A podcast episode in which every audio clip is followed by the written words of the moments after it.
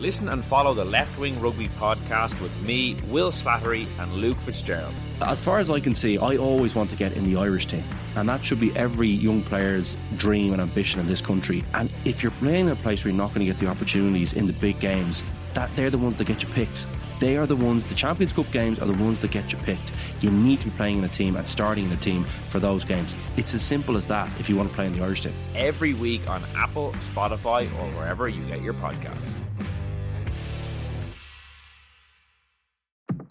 Remember, you can stay up to date on the latest news with the Irish Independent WhatsApp channel.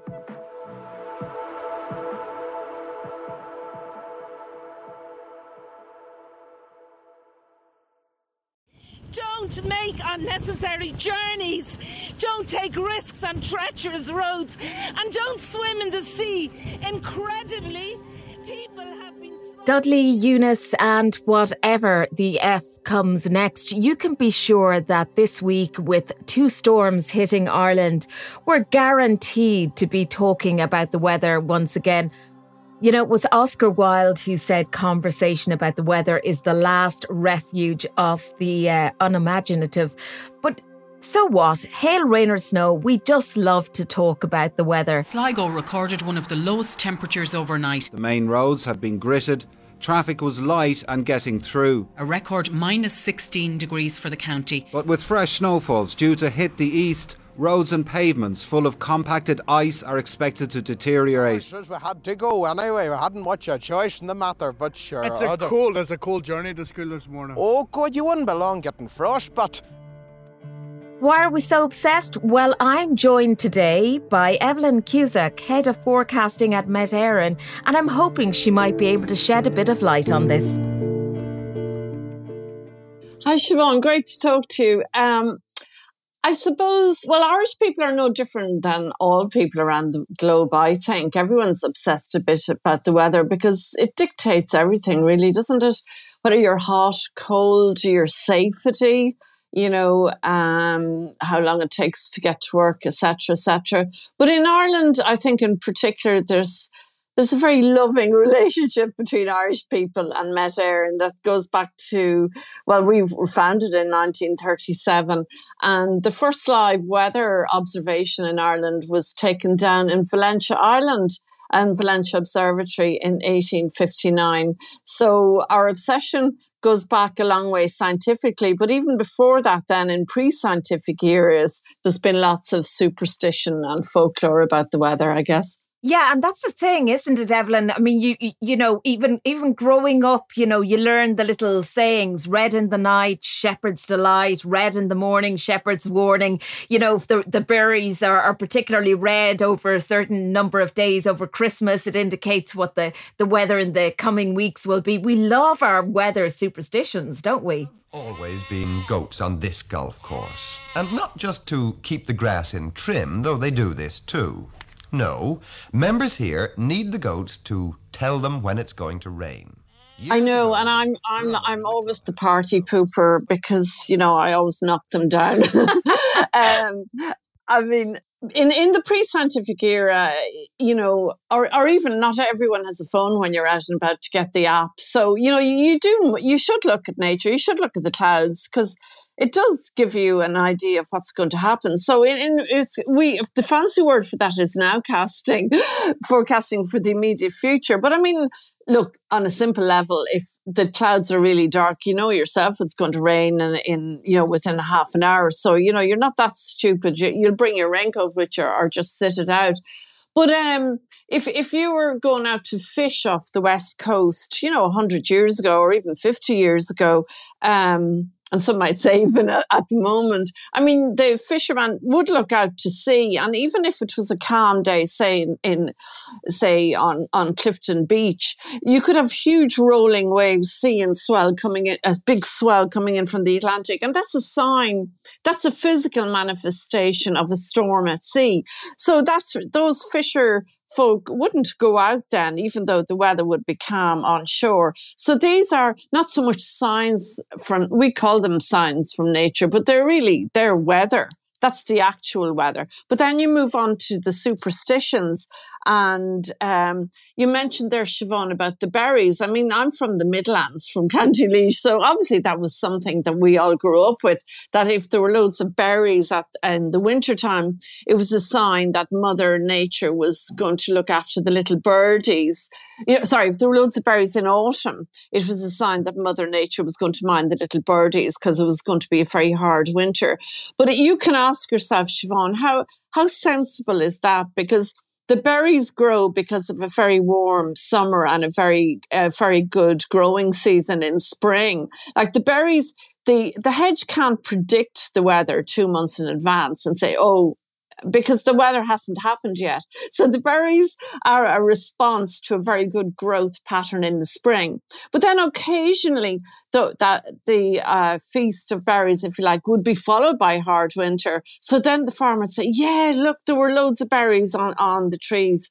That's why um, that was nature. So you see, the root of all superstition is that men observe when, it, when a thing hits, but not when it misses. That's a quote from, you know, the famous Francis Bacon. But the following year, there might have been loads of berries on, on the bushes, but it could have been a mild winter, but they'd never noticed that. Do you know what I mean? So I'm just knocking yeah. that one on the head. and, and Evelyn, actually, well, I'm, I'm from County Westmeath Ooh. and every single, uh, every single summer you, there was a spike in, in sales of uh, Child of Prague statues when it was community communion season because we were all knocking yeah. the head off it in the hope of sunshine. Yeah, um, I never really got the Child of Prague, but I, I, think nobody really actually sincerely believes in it. It's a bit of fun, you know. Um, so that's why I wouldn't be too mean to people about the Child of Prague, especially uh, like they leave it the mother might leave it out under the tree for if the daughter is getting married. So in the hope that it's going to be a fine day for the wedding but should the wedding could be 20 miles away. So how does the child of prague know where the wedding is? Well you know so i yeah.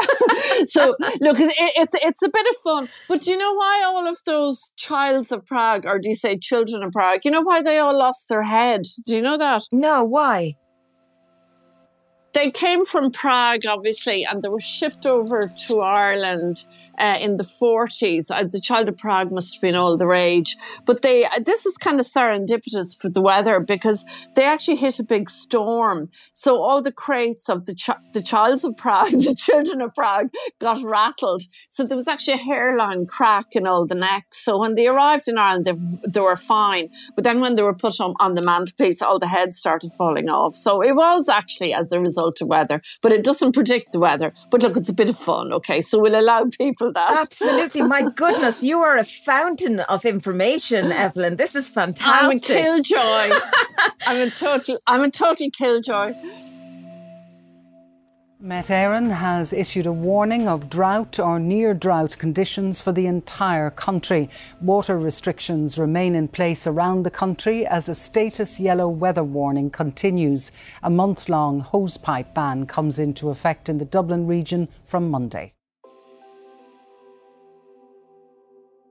How does one um, forecast the weather? So let's say, you know, we're, we're thinking about uh, there may be snow this week as a, you know, how do you actually uh, come to the conclusion that a storm will hit us? Okay, now that's, that's, that's the best question ever because this year now in 2022 i'm 40 years foreca- as a forecaster so when i started off um, uh, we kind of had a kind of vague idea for tomorrow, right?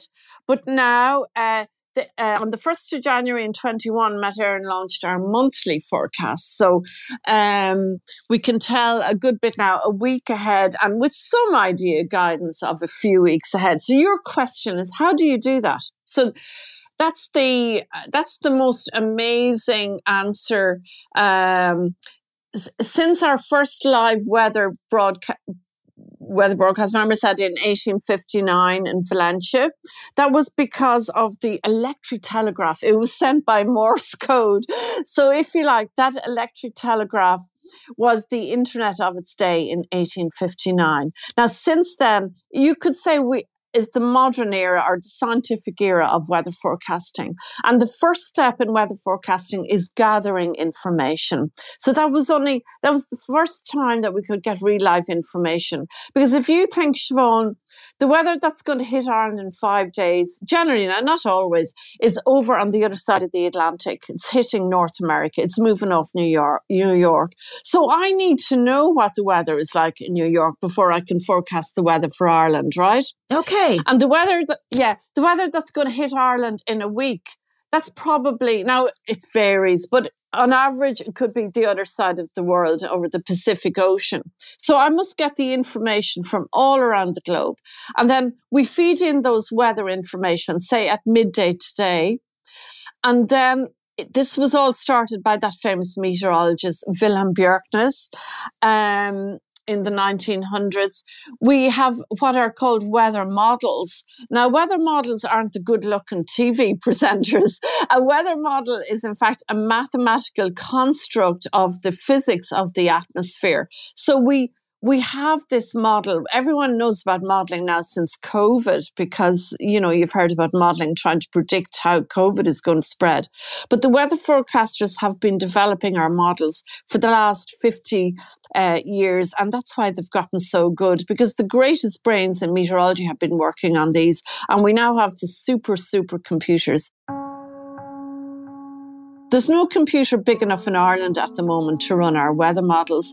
And that's why uh, Met Éireann were thrilled uh, just before Christmas to announce collaboration with four other Met services, and we're buying a supercomputer to improve our weather modelling for Ireland, and that's going to be released to the public during March and April. So we're very excited about that. So you put in all the observations from around the globe you put them into your, your mathematical model based on the physics of the atmosphere, and then you project these forward in time, the weather today and the weather tonight, etc., etc. So is that okay, Siobhan? That's incredible, Evelyn. Yeah. And I think we'll have the nation salivating at the idea of a supercomputer for the weather.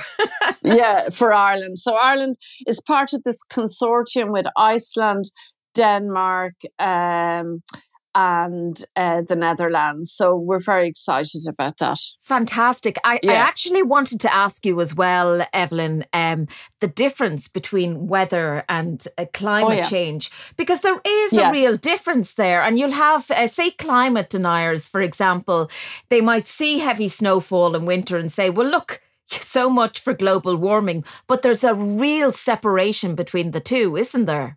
Yeah, no, no, you're you're dead right. You you hit you hit the nail on the head there. So I guess weather is is the day to day, and sort of climate is the longer term. Uh, in fact, the World Meteorological Organization we we measure climate averages at about thirty year in thirty year intervals. Uh, but of course, climate um, there's been as long as you have an atmosphere, we've had climate over the world.